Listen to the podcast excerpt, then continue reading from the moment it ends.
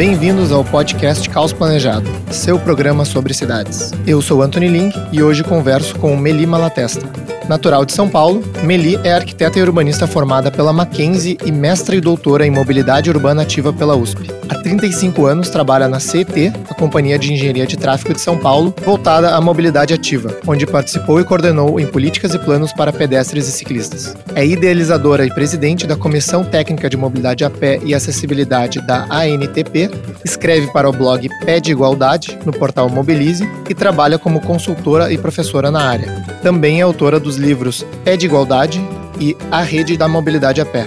Bom dia, Meli, e obrigado por participar da quarta edição do nosso podcast. Ah, eu que agradeço o fato de vocês terem me convidado e, assim, também parabenizo aí o Caos Planejado pela escolha da pauta, que é muito importante, né? É, certamente, né?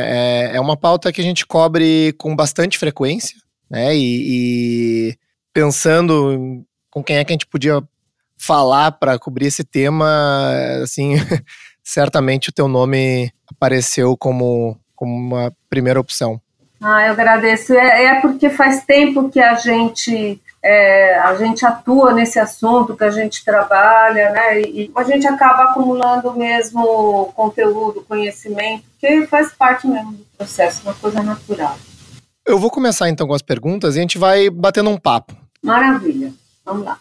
Bom, apesar da ainda extensa priorização do automóvel, né, a, mobilidade a pé vem tendo uma, uma voz crescente dentro do sistema de transporte e da sociedade como um todo. Você trabalha em prol da mobilidade a pé já faz algum tempo. Né? Como que foi a evolução desse trabalho? Quando que você começou e como que eram vistas essas opiniões no início da sua carreira? Então, eu, na minha carreira foi feita toda na Companhia de Engenharia de Tráfego de São Paulo. Quando eu entrei, a, a, a, entrei como estagiária em 1977, a empresa tinha acabado de ser criada, foi a primeira, primeira cidade brasileira onde foi introduzido o conceito de engenharia de tráfego como, como técnica, um aspecto técnico, porque antes toda essa parte de sinalização tinha um aspecto mais uh, de fiscalização e legalista, e era feito pela Polícia Militar, na época, Força Pública, Polícia Militar.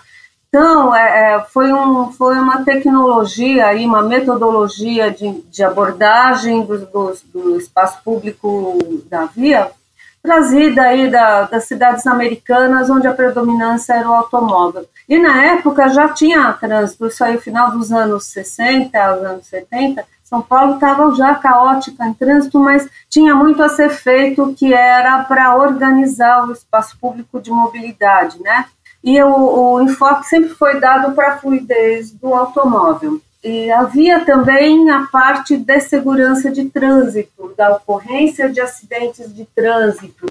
E nessas acidentes de trânsito também estava incluído o acidente de trânsito que envolvia o pedestre, o atropelamento. Então, o meu trabalho praticamente começou na, na área de mobilidade a pé, trabalhando na gerência de segurança, no departamento que cuidava de segurança de pedestre.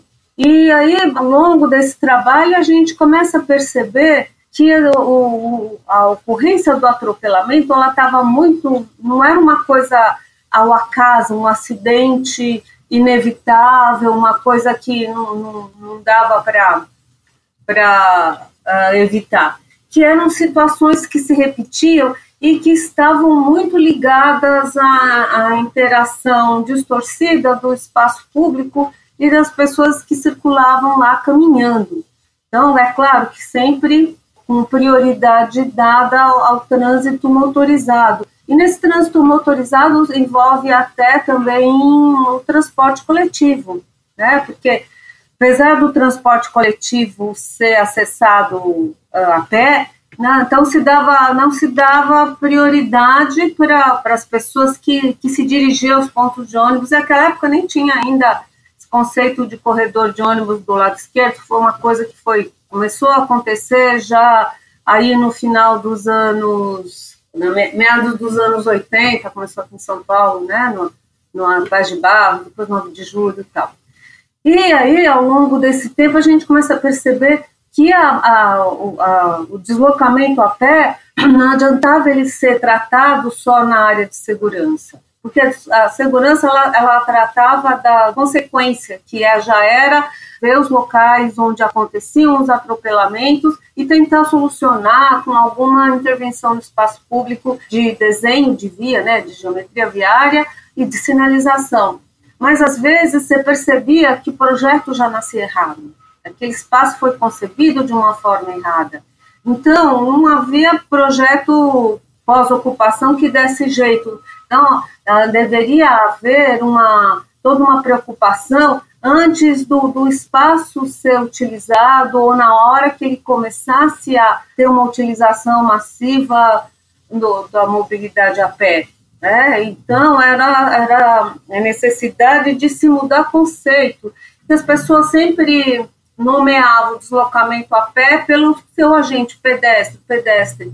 Então, o que faltava era ter o conceito do deslocamento a pé como modo de transporte e, como tal, com toda, toda a conceituação que se aplica aos outros modos, que é o conceito de rede, rede da mobilidade a pé, assim como você tem a rede de transporte coletivo, a rede viária, mesmo a rede cicloviária. Então, não adiantava eu, eu, ter um enfoque pontual, eu precisava ter, o que precisava ter um enfoque sistêmico, e mudar os paradigmas, porque o deslocamento a pé, até legalmente, de acordo com, com não só o Código de Trânsito, mas depois a Lei Federal de Mobilidade Urbana, né, que definia a Política Nacional de Mobilidade Urbana como prioritário. E ele é um, a rede da mobilidade a pé é a rede que alimenta, ela é a matéria-prima que alimenta as demais redes, porque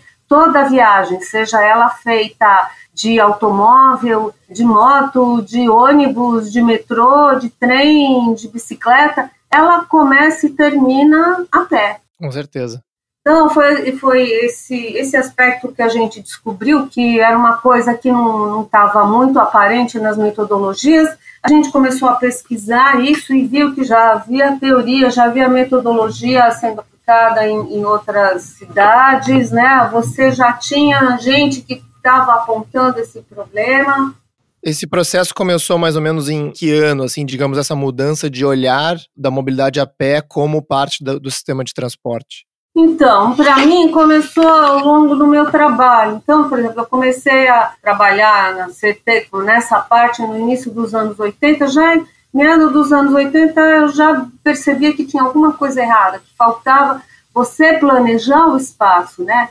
e até a própria CT ela criou uma área de pedestre na área de planejamento, justamente para atuar nas futuras estações de metrô, nas obras viárias. Então a gente dava diretrizes para que o deslocamento a pé ele ocorresse de, de uma forma que, que, atendesse às necessidades. Então, novas avenidas, a gente dava diretrizes de largura de via, de tantos em tantos metros, aonde que precisava, por exemplo, ao longo do traçado, onde precisaria ter uma travessia com sinalizada ou uma passarela, isso envolvia toda uma abordagem de uso do solo, né? E depois, assim, ao, ao longo da minha carreira, já, já com quase 30 anos de empresa, eu, eu resolvi uh, anotar, fazer o registro dessa, desses conceitos que eu, com que eu trabalhava, levar para a academia. Então, eu fiz um mestrado na USP, então, minha dissertação é justamente onde eu apresento o conceito de, eu chamava ecossistema de mobilidade a pé, até porque fiz na cadeira de paisagem ambiente, né? Mas, assim, que é o conceito da rede de mobilidade a pé. Inclusive, a minha dissertação de mestrado, ela que baseou todo, totalmente o livro que eu lancei no final do ano passado, que o nome é A Rede da Mobilidade a Pé, que traz toda essa conceituação. Legal. Em 2015, a gente republicou o teu, seu artigo, o título era Genocídio de Pedestres, né, no, no Caos Planejado, que, que trazia dados bastante chocantes, né, ao ler o texto, a respeito da segurança da mobilidade a pé no Brasil ainda hoje. Né, e eu, eu cito alguns deles aqui. É, de que em São Paulo há três vezes e meia mais mortes por atropelamentos que em Nova York, que a morte por atropelamento é apontada como a maior causa da morte de crianças de 0 a 14 anos em São Paulo e que pedestres totalizam 45% dos mortos em acidentes de trânsito nas vias do município de São Paulo. Olhando esses números, uh, parece bom, a gente está evoluindo né, nessa conscientização da importância do pedestre, da mobilidade a pé, mas que ainda tem bastante coisa para fazer. Né? E, e, ao final do artigo você cita algumas estratégias de mitigação dessa questão. Né? Você poderia falar um pouco sobre elas? Não, é, só retomando o artigo, né? Foi, eu, eu escrevi esse artigo baseado no, no dados apresentados pelo Mobilize sobre, sobre os atropelamentos em algumas cidades do mundo. Então, assim, cidades, no caso São Paulo, ainda que São Paulo ah, não o número total, mas a representatividade dele até em relação à população é menor do que outras cidades brasileiras, onde há uma preocupação menor ainda com pedestre. Né? Aqui, município de São Paulo já tem, Entendi. já há uma, pelo menos vem cada vez mais algumas uh, medidas do próprio órgão de trânsito da, do poder público para tentar reduzir a representatividade do atropelamento na geração de óbitos nos acidentes de trânsito ainda continua sendo a maior causa, mas infelizmente nos dias de hoje ele está sendo alcançado por uma outra vítima, que é o condutor da moto. Mas nós vamos falar aqui do pedestre. Como solução para você reverter esse tenebroso quadro, é realmente você dar a prioridade que a mobilidade a pé merece, né? É derrubar alguns mitos né? Porque para você conseguir essa prioridade, você tem que envolver ah, medidas que elas chocam um pouco as pessoas que estão acostumadas a viver numa situação de prioridade do automóvel, que é uma realidade nas, nas nossas cidades, tá? Então, assim, é só você ver a programação semafórica, o tempo que o pedestre é obrigado a esperar para aguardar a vez dele atravessar e o tempo que é dado para a travessia do pedestre, que continua sendo terrível. E isso, infelizmente, é definido um manual do Denatran, um padrão nacional. São medidas que continuam valendo. Então, é é a todo esse trabalho aí da divisão mais justa do tempo de uso da via nas travessias entre a mobilidade a pé e a mobilidade motorizada, principalmente nos corredores de ônibus, que as pessoas chegam caminhando nas paradas, né? Elas entram e saem do ônibus caminhando. Então, quando você planeja uma rede de transporte, você não pode pensar só considerar o passageiro, porque geralmente as nossas redes de transporte público coletivo, seja ela sob pneus ou sob trilho, ela é pensada como, ela é planejada como uma rede fechada, que não conversa com o ambiente urbano, ou seja, eles consideram o passageiro já na plataforma, no ponto, aguardando, e eles não consideram é, todo esse processo de chegada das pessoas caminhando a essa, essa rede. Isso falta no, no país todo, tá? São Paulo no país todo. Uma outra coisa importantíssima é o redesenho da cidade. Né? Eu, durante a minha vida profissional, eu testemunhei as geometrias, o desenho da rua sendo adaptado para ele facilitar a fluidez do carro. Então, na, nas conversões, nas esquinas, nas conversões, as curvas, né, serem suavizadas para, com isso, o veículo não precisasse reduzir tanto a velocidade. Uh, vias retas, vias largas. Uh, então, assim, é todo um desenho viário que favorecesse a fluidez. E isso acabou já se transformando num, num mito, num, numa quimera, porque Hoje em dia, nas áreas urbanas, nas grandes cidades, a quantidade, como a nossa mobilidade é calcada, foi ao longo do tempo, as políticas públicas calcaram, né, que favoreceram, estimularam o uso do carro. Então, assim, o sonho de todo mundo é se deslocar de carro, de automóvel. Isso tem uma, provoca uma grande ocupação do espaço viário e, como consequência, a lentidão, congestionamento, as pessoas cada vez mais gastando tempo de vida delas nos deslocamentos diários, né? Em São Paulo, na rede Nossa São Paulo, na última pesquisa, a média aí do, do, do paulistano, ele gasta três horas por dia na ida e na volta para o trabalho. Imagina, três horas por dia, você imagina isso rebatido ao longo de um ano, quanto tempo perdido, né? Você não pode fazer nada. Então, é, se você rever o desenho da via, você tem também que promover é, o que a gente chama de as medidas da visão zero.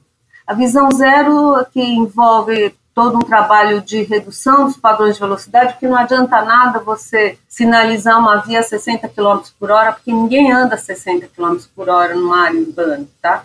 Você anda no máximo a 40 e nem isso. A velocidade média de São Paulo, há um tempo atrás, era 14, acho que agora está menos do que 11 km por hora. Porque por esses problemas aí que a gente já falou, né? Então, e, e você estimular as pessoas a caminharem, a usarem transporte coletivo, com isso você ganha espaço nas cidades, e até mudar, aí já são medidas mais difíceis, você trabalhar, atuar no sentido da compactação das cidades, né? Então, você, você trabalhar com o desenho da cidade seguro, a, a zona 30, que você trabalha com velocidade máxima de 30 km por hora, né? E por que o 30 km por hora? Porque, de acordo com estudos feitos, se houver um atropelamento a, no máximo a 30 km por hora, a vítima, né, o pedestre, tem uma chance boa de, de, de sobrevivência quase sem sequelas. A partir dos 30 km por hora, o risco dele sofrer um óbito quando é atropelado ou ter sequelas sérias aumenta assim, exponencialmente. Então, por isso que se marca como limite uma velocidade máxima de convivência nos locais onde você tem um fluxo grande de pessoas caminhando e o, o trânsito motorizado a 30 km por hora.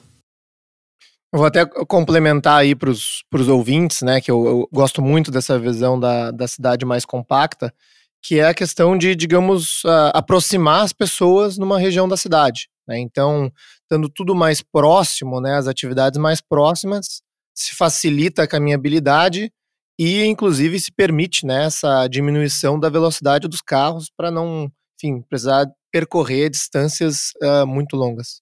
Exatamente. É, porque geralmente aqui as cidades brasileiras, até as cidades planejadas, né, como a gente tem BH, você tem Brasília, a tendência é o espraiamento. E com o espraiamento, o espalhamento da cidade, você vai ter que se deslocar a grandes distâncias. Isso envolve uma demanda grande por, por transporte público coletivo, que não dá conta, e aí as pessoas acabam indo para o automóvel, indo para a moto e, e, e, criando essa situação distorcida, né? E tem até as consequências também para a própria cidade. Então, se você usa bastante o trânsito motorizado, você polui a cidade, o teu ar é ruim, se você não, não caminha ou pratica um outro tipo de mobilidade ativa, que também é, é bastante favorável para você trabalhar com esse conceito de cidade compacta e cidade segura, que é a mobilidade por bicicleta, se você é sedentário, você futuramente vai ter problemas de diabetes e hipertensão,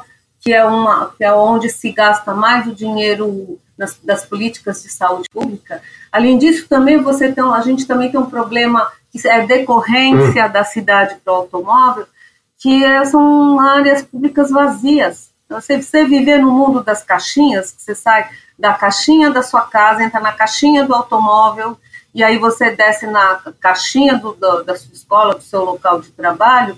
Então, as áreas públicas, as calçadas, as ruas vão ficar vazias, isoladas. Então, elas se tornam perigosas. Então, aí você vai ter que investir em políticas públicas de segurança. E essa é uma, uma, uma visão genial, uh, já uma sacada genial da Jane Jacobs, isso nos anos 60 do século passado, né? Que ela falava que, ela chamava de vigilância informal, uma pessoa toma conta da outra, né? Então é o conceito de fachada ativa.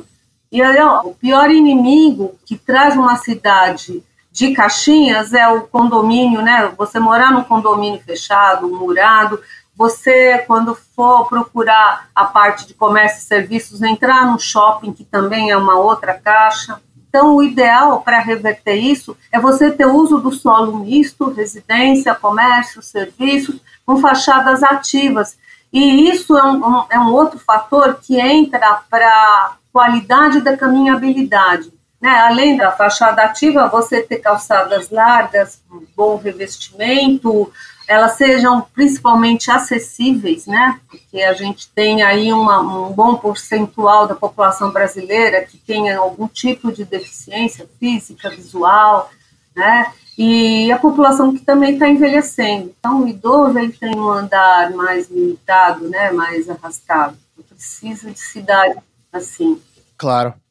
E Meli, mesmo assim, né, com todos esses essas estratégias, né, para promover a caminhabilidade, né, o seu trabalho, nosso, né, e, e campanhas, né, a gente ainda vê uh, em discussão ou praticamente em implementação no Brasil, né, propostas de lei para multar pedestres e ciclistas uh, dependendo do seu comportamento na via, né, ou atravessando em, em, fora da faixa, alguma coisa assim, né? E me parece, né, falando com algumas pessoas que talvez tenham essa visão da cidade orientada para o carro, que uh, o, o, próprio pedestre seria, digamos, o responsável por parte desses acidentes, né? Bom, eles estão atravessando em locais inapropriados, né? Parafraseando aqui, eles se jogam na frente dos carros e por isso que existe essa esse cenário tão trágico, né?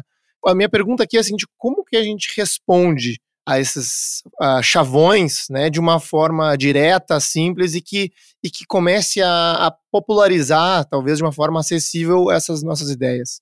Assim, a princípio, qualquer usuário da via que se comporte de maneira inapropriada, coloque em risco a sua vida, principalmente a vida dos outros, merece uma punição um princípio básico, tá? Porque você de divisão de um espaço público comum a todos.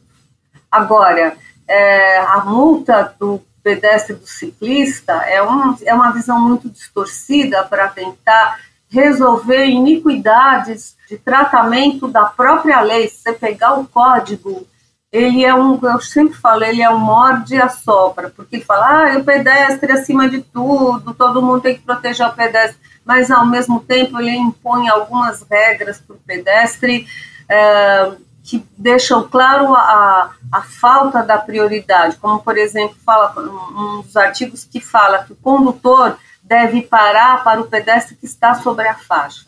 Ora, às vezes você fica ao lado de uma faixa de pedestre muito tempo e ninguém para para você. Então, como é que você consegue estar sobre a faixa de pedestre para o condutor te respeitar?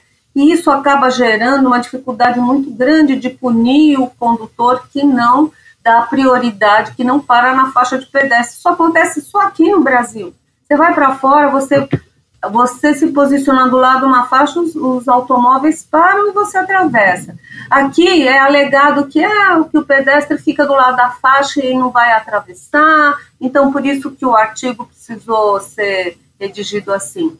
Se você está do lado de uma faixa, não vai atravessar, o condutor parou, o motorista parou, viu que você não atravessou, ele continua, ele vai perder quantos segundos nisso? Não vai perder a vida por causa disso. E esse tipo de, de, de, de má redação, de, de legislação, ainda que precisa um, um bom aprimoramento, acaba gerando outras distorções, como aí um projeto de lei que queria tornar obrigatório um gesto de mão né, penalizar ainda mais o pedestre. Então, ele, ele sinalizar a intenção de travessia, além de ter a faixa, ele ser obrigado a fazer um gesto de mão. Eu não sou contrário ao gesto de mão, só deixar claro. Eu mesmo faço o gesto de mão para tentar dialogar com o motorista, porque o nosso motorista é muito mal educado, né? E esse problema vem da autoescola, nos centros de formação de condutor, onde a maioria não ensina os direitos dos pedestres e ciclistas. Estou falando de pedestres, mas também tem toda a parte aí de quem pedala, que a vida não é fácil. Daí, assim, para tentar resolver, então vamos, vamos multar pedestre e ciclista. As cidades ainda não estão, tem muitas cidades no mundo que o pedestre ele é autuado quando ele atravessa fora da faixa, quando ele anda fora da calçada, mas há uma situação de espaço público completamente diferente daqui. Como é que você não vai atravessar fora da faixa se a faixa é colocada num lugar onde ela atrapalha menos a fluidez do trânsito motorizado? Então, você que está a pé, que gasta, que está numa situação de desconforto e de perigo maior, você é obrigado a se sacrificar para o motorista não ficar parado no trânsito.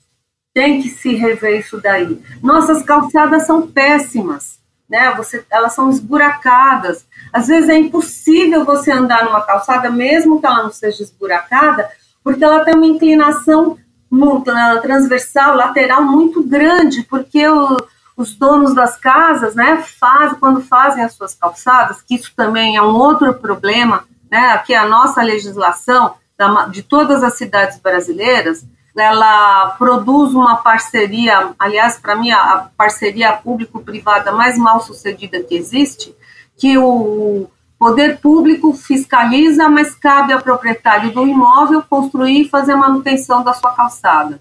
É, por que isso? Por que, que então isso também não serve para a pista? Então, olha, o proprietário do imóvel também vai ser responsável por pavimentar e fazer a pista do, do carro do jeito que ele quiser na testada do lote dele. Então, por isso, a pista funciona muito bem, ela é plana, mas a calçada não. Você imagina o que andar numa calçada cheia dessas rampas transversais, que produz seções, degraus, para um cadeirante, para uma mãe que está puxando um carrinho de bebê, né? uma, uma, uma pessoa que está tá puxando um carrinho de feira, um carrinho com compra. Então, elas são obrigadas a ir para a rua. E aí o pedestre é indisciplinado porque anda na rua tá certo? Às vezes, a, a próprio imóvel, ele, ele, ele invade o espaço público, pra, ele ocupa, e a prefeitura não fiscaliza nada disso, ela não faz a parte dela. Então, ou seja, uma parceria ruim.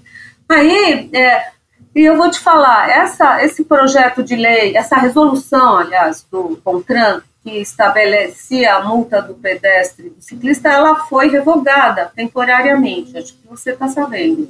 E no lugar, eles colocaram uma campanha educativa que conscientize a todos os usuários da via para a importância de você obedecer a legislação, se comportar adequadamente. Eu só espero que essa campanha educativa não, não foque o pedestre o ciclista como, como se eles fossem os responsáveis pelos atropelamentos ou pelos acidentes, tá certo? Ela tem que sensibilizar, sobretudo, o condutor para que ele conheça e aprenda quais são os deveres deles em relação aos pedestres e ciclistas, que são vários artigos do código, não vou mencionar aqui para não prolongar muito, e que não são obedecidos, na, mas assim, sistematicamente em todas as cidades brasileiras. Eu já visto a prioridade que o motorista tem que dar ao pedestre ao ciclista quando ele faz a conversão. Claro. É, então, por enquanto, essa, essa multa está revogada. É, inclusive, eu posso te afirmar que os próprios órgãos de trânsito das cidades brasileiras se sentiam desconfortáveis com essa multa, porque até operacionalmente ela é de difícil aplicação. E ela ia trazer outras consequências. Se eu sofresse uma multa, eu ia recorrer eu ia recorrer e, por exemplo, se eu estava andando ou atravessei fora da faixa, às vezes você tem longos trechos, não tem uma travessia. Né? Você vai ter que se deslocar 500 metros para atravessar numa faixa e voltar outros 500 metros da onde você estava. Às vezes você tem trechos de quilômetros sem ter uma travessia. Né? Então, são vários problemas que eu, que eu tenho certeza que ia trazer mais problema para os órgãos de trânsito do que tentar melhorar, avisar a segurança de pedestre ciclista. Não é por aí e não é o momento. Não, perfeito. Você comentou dessa questão né, da, de ser responsabilidade do proprietário do imóvel adjacente manter a calçada. Né, e que isso gera essa colcha de retalhos que a gente vê na, na, nossa, na nossa, digamos, malha de, de calçadas. Né? Você acha que talvez a municipalização da calçada, né, considerar ela parte da via, uh, com uma separação mais clara entre o espaço público e privado poderia ser uma solução? E como que isso funciona em outros lugares do mundo?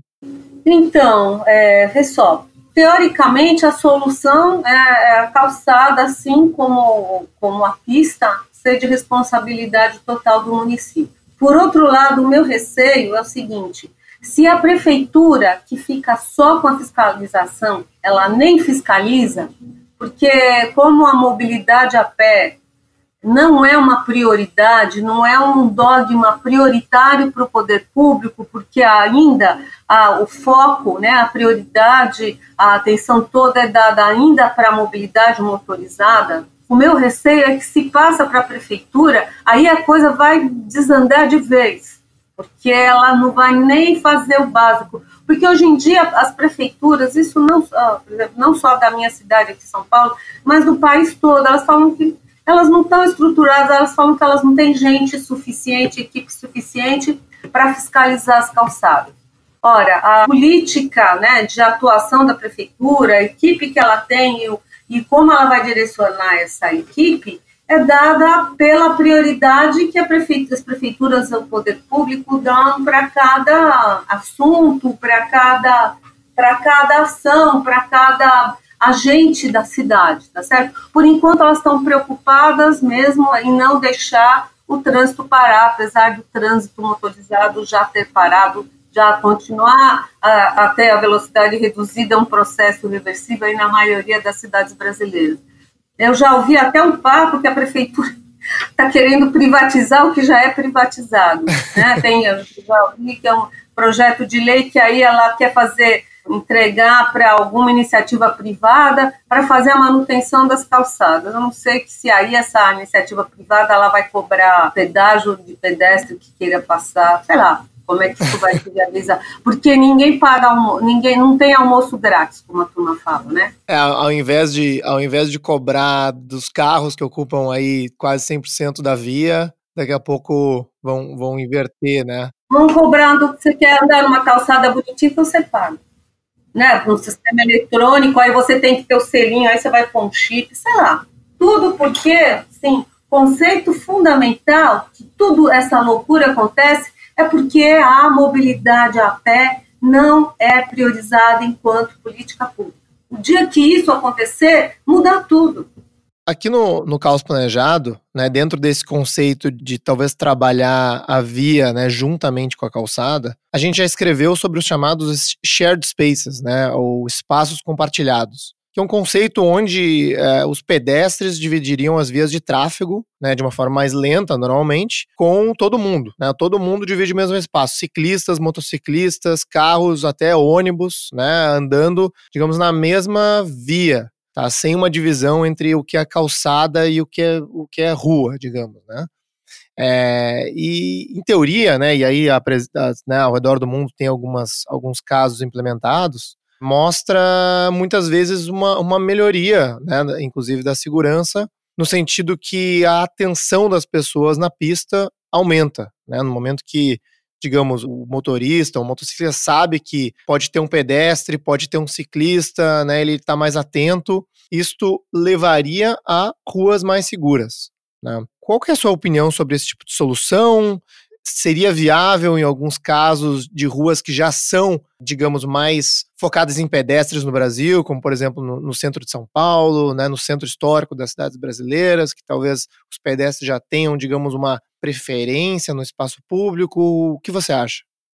Bom, é, o, as ruas compartilhadas, eu acho que elas é um conceito bastante evoluído, né? Então, para ele funcionar, a, a, a população, né, tem que ser um consenso geral que a prioridade é das pessoas que caminham e pedalam. Né? Então, assim, a princípio, isso é até um, é um dos instrumentos das metodologias de acalmamento de tráfego. Tá? Então, além de você mexer com o desenho do desenho urbano, desenho viário, né, o traçado da, da via, no sentido de você reduzir a velocidade, é você trabalhar com áreas compartilhadas onde não tem a diferença entre pista e calçada. Com isso, você vai ter que trabalhar com baixíssimas velocidades, né? No máximo 30 km por hora, e menos até do que isso. Acho que, assim, começar pelo poder público, as políticas públicas, entenderem como isso funciona e toda a comunidade está preparada para trabalhar nesse ambiente. Seria no meu ver, um ambiente ideal, porque você ganharia mais espaço, não tem, não tem dono de rua, você tem um, uma área pública melhor compartilhada, mais justa. Agora, assim, no momento, para as cidades brasileiras, eu acho que, como você até já deu aí a referência, ela funciona assim para as áreas centrais, aqueles centros que a, que a origem dele é mais antiga, então são vias mais estreitas, né? Onde é onde você tem fluxos grandes de, de pedestres, interesse também de viagens por bicicleta, e ao mesmo tempo é complicado. A gente tem os calçadões onde é, é proibido a entrada de veículos, só que assim muitos dos calçadões acabam provocando uma fuga do, das atividades de uso do solo, porque tem muita gente, muitas atividades que não prescindem, não abrem mão do automóvel. Mas aí eles saem, isso aconteceu muito no centro de São Paulo, quando se pedestrianizou, fez a calçada, somente a atividade bancária muda, mudou para outros eixos da cidade, eixo da Paulista, eixo da Berrini, e algumas atividades de serviço, tá? Porque eles falavam que era difícil, o cliente tem que chegar de carro, e lá não tem, não pode mais entrar no carro. Então, com isso, eu acho que o espaço compartilhado ajuda, apesar de que ele não é estimulante também, porque você vai andar tão devagar que, entre aspas, o congestionamento de automóveis vai ser uma coisa desestimulante. Mas ele abriga a, demanda, que ao meu ver é prioritária, que é dos deslocamentos a pé. Então, voltando desses centros urbanos que têm um, um traçado viário de dimensões mais tímidas, vias mais estreitas, calçadas mais estreitas, né, porque elas eram mais antigas, e para poder acomodar todas as pessoas. Então, eu acho que é, seria uma situação ideal. Uma outra situação também, é, principalmente reurbanização de, de comunidades, né, de zonas de interesse social. Então, você, são ruas, então ela tem todo um traçado viário espontâneo, né, e a ocupação das, as habitações são feitas pelas pessoas, então não tem um traçado viário, é uma invasão diária. Então você tem vielas tortuosas, estreitíssimas, que não dá para você pensar em, em rua e calçada. Então também seria uma, uma outra, eu acho que é um outro caso onde o conceito de compartilhamento, aliás, nessas zonas de interesse social, isso acontece quase de uma forma espontânea. Quando você trabalha com via compartilhada, aí você pode até trabalhar com revestimento e com elementos de desenho urbano que inibem o desenvolvimento de velocidades acima de 30 km por hora. Perfeito. É, e, Meli, quando eu converso sobre caminhabilidade com quem está acostumado a andar de carro, é muito comum eu ouvir que o principal fator é, é para não andar a pé é a segurança, né? E aí, segurança que se referem não é segurança no trânsito que a gente conversou aqui, mas o medo de ser assaltado, roubado, alguma coisa assim ao, ao caminhar na rua, né? A pergunta é até que ponto esse fator é significativo, né, para a redução da caminhabilidade, né? Até que ponto, diga, aqui em, onde eu moro, Porto Alegre, por exemplo, roubo de carro é extremamente comum e, e um problema também, né? Então a pessoa não, não tá, não garante a, a segurança ao, estar tá dentro do carro. Mas eh, como é que você vê esse, essa questão e, e, como, como lidar com esse problema né, na, na mobilidade a pé? Eu até já comentei sobre isso nas minhas respostas. Eu falei que uma das vantagens que quando você eh, prioriza no espaço público a mobilidade a pé é o aumento da segurança, porque você acaba quebrando quebrando o paradigma do mundo das caixinhas. Tá? Então é aquele aquilo que eu já tinha falado. Uma, uma outra coisa também é, que é totalmente necessária quando a gente trabalha com, com a questão da violência urbana é a iluminação. Né? Quando a gente fala de iluminação, não é a iluminação da rua, ela é voltada para a pista, ela está numa altura bem grande e ela não, ela não atende o deslocamento a pé. Então, seria uma iluminação de uma altura mais baixa, que esteja nas calçadas, né, voltada para o deslocamento a pé. E uma coisa importante, ela esteja mais baixa do que a copa das árvores, porque muitas vezes a copa da árvore ela acaba comprometendo aquela iluminação pública que está mais alta. Então, ela tem sombra, então são áreas escuras, tudo isso é, é, acaba implicando em você criar pontos, mesmo que eles não, não tenham perigo real, mas é, visualmente eles desestimulam. Não, o próprio paisagismo, é, às vezes você vai trabalhar com vegetação, então tem aqueles tufos de vegetação, de uma cobertura arbustiva muito alta, muito densa, então, ah, não vou passar ali porque tem alguém escondido, ou de repente tem mesmo alguém escondido que vai assaltar. Então, é assim, você trazer as pessoas para a rua, para elas ficarem na rua, é você tornar a rua agradável, bancos, porque não? Precisa ter bancos, banco de preferência, banco com imposto, né? Para as pessoas sentarem, ficarem, em vez delas de, fazerem as suas atividades em casa ou dentro de algum local, elas irem para a rua. Então, uma outra coisa que eu acho que ajuda muito são, não sei se é em Porto Alegre tem, deve ter, são os parklets. Sim, já temos, é. já temos alguns. Então, parklet é uma coisa boa, porque muita gente fala, ah, mas é privatização do espaço, porque o estabelecimento comercial que implantou, ele acaba se apropriando, é que o parklet é uma área pública, o estabelecimento comercial ele não pode proibir de nenhuma pessoa ir lá e sentar.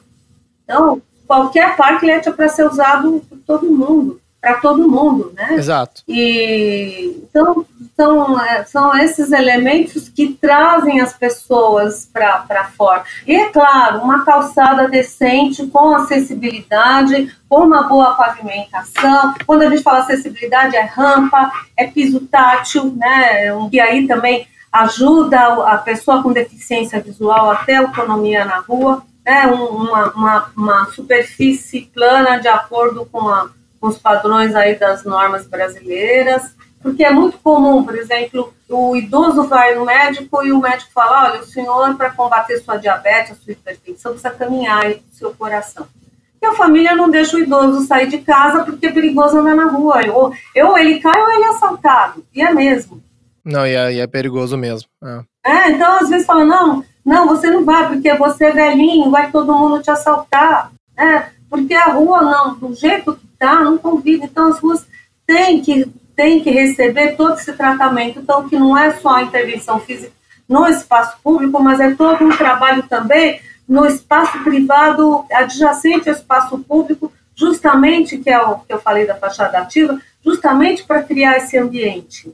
Perfeito. É, pensando aqui na, nos teus comentários sobre iluminação, é, me parece que isso tem tudo a ver com o que você estava falando sobre, sobre os olhos da rua, né? Porque, enfim, ter uma iluminação melhor significa que as pessoas vão poder ver mais, né? E com né, mais visibilidade né, à noite, né? Isso gera mais segurança porque a gente consegue uh, efetivamente ver uns aos outros, né?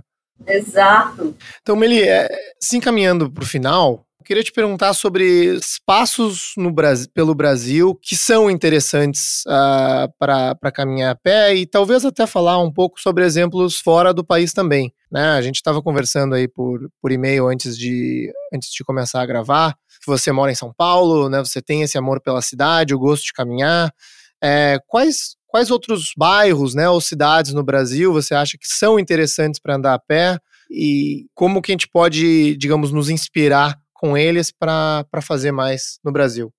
Olha, acho que Curitiba, né, foi, a, foi o primeiro calçadão no Brasil, ali na, na é, aqui em São Paulo, as pessoas elas têm um pouquinho de medo de andar no centro da cidade. E assim, né, o centro da cidade tem uma série de problemas mesmo, mas eu acho que um pouquinho desse medo é mito, né? É, você tem que saber conviver com uma realidade de diferenças, mas isso faz parte da, do, da própria alma da cidade. Então, sim, eu gosto muito do, do, do centro de São Paulo, eu acho que é um, uma região, centro velho, centro novo, são, é, um, é um local incrível para se caminhar. Eu gosto muito ali da região também, aqui em São Paulo, Santo Amaro, do Largo 13, e fora, eu falei de Curitiba, eu gosto muito também de, de, do Centro Velho do Rio de Janeiro, que eu acho belíssimo.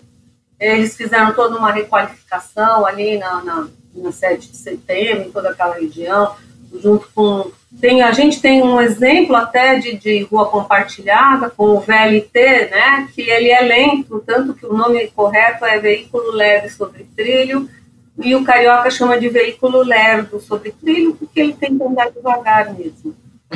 Então, eu gosto muito ali do, do, do, da região do Recife Antigo. E, e assim, Salvador, lado do Pelourinho, é uma delícia caminhar por ali. É interessante você citar ah, uma, várias áreas antigas, né, de cidades brasileiras que, que justamente são anteriores, né, a esses grandes planos, né, o modernismo, né, que, que começou a mudar o perfil das cidades. Ah, Florianópolis também, ali, a região do, do Mercadão também é gostoso, ali no calçadão que tem é muito gostoso, não dá? É, é interessante, eu, eu morei em São Paulo há alguns anos, né, e, e o que eu percebi é que favorecia o, a mobilidade a pé em muitos dos bairros era justamente as construções antigas que não foram transformadas ou que foram feitas antes aí das, das regulamentações que exigem recuos, não, né, ou que desincentivam a ocupação do térreo e que geram esse comércio né, da fachada ativa, do, do térreo que, que você estava comentando.